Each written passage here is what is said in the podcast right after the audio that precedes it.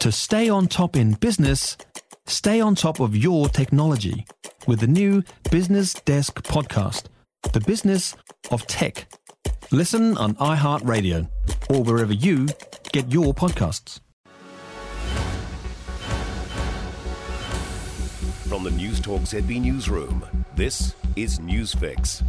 Good morning, I'm Niva Retimanu. This is your morning news fix for Wednesday, 7th of December. In this update, a law which will stop generations of New Zealanders from legally smoking tobacco passed its second reading in Parliament last night. The Smoke Free Amendment Bill bans the sale of cigarettes to those born after January 1st, 2009. It also reduces nicotine levels in cigarettes and will slash the number of retailers selling tobacco. National voted against the bill, citing concern for the profits of small retailers.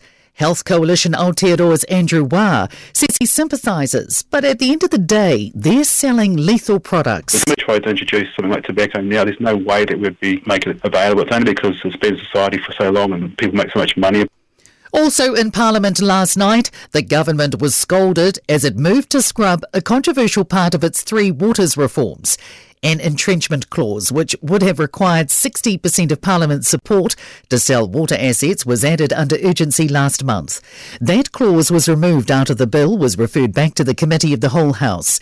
National Deputy Leader Nicola Willis says the government has grovelled back down, but the stain on the nation's democracy remains. Let us sit on the conscience of the members who sought in the dark of the night to entrench a policy against all constitutional norms. A major cyber attack has knocked several businesses offline and has locked government agencies out of files. The Office of the Privacy Commissioner is investigating the ransomware attack on information technology company Mercury IT. The Ministry of Justice and Health New Zealand have contracts with the provider and has lost access to thousands of records. It's understood websites run by the Nurses Organisation, the Physiotherapy Board, and Business New Zealand were also affected. Deputy Privacy Commissioner Liz MacPherson says the situation is evolving. She says urgent work is underway to find out the number of organisations impacted, the nature of information involved, and if any data has been copied out of the system. Fuel companies are warning of possible travel disruptions on the eve of the festive season after the import of a bad batch of aviation fuel. The Board of Airline Representatives of New Zealand says it understands from the Ministry of Transport airlines will soon be required to limit fuel consumption. Demelza Jackson reports. A Energy spokeswoman says they are working to manage a potential disruption to planned deliveries of jet fuel to Auckland Airport. Refining of jet fuel from imported crude oil ended this year with the closure of Refining NZ's production capacity at Marsden Point. BARNZ Executive Director Kath O'Brien says it's incredibly frustrating for airlines struggling to meet surging demand over the holidays. The fate of a baby boy in desperate need of heart surgery could be learned today. Te Whatu Ora's asking the High Court to assume temporary guardianship over the child, as his parents don't want the blood of COVID vaccinated people to be used. The judge is expected to deliver his decision today. Music lovers across New Zealand are sharing tributes following the death of Hamish Kilgour.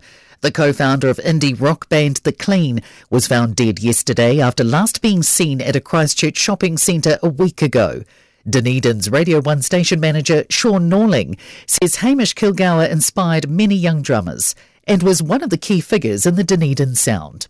In sport, England rugby coach Eddie Jones has been ousted nine months from the World Cup after seven years in charge and a win record of 73%.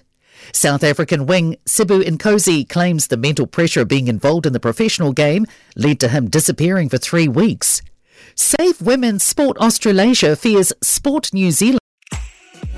If you enjoyed this podcast, you will love our New Zealand Herald podcast, The Little Things, hosted by me, Francesca Rudkin, and my good friend Louise Airy. We focus on all the little things that you can do to make a positive impact on your life and to cut through the confusion from the health and wellness industry.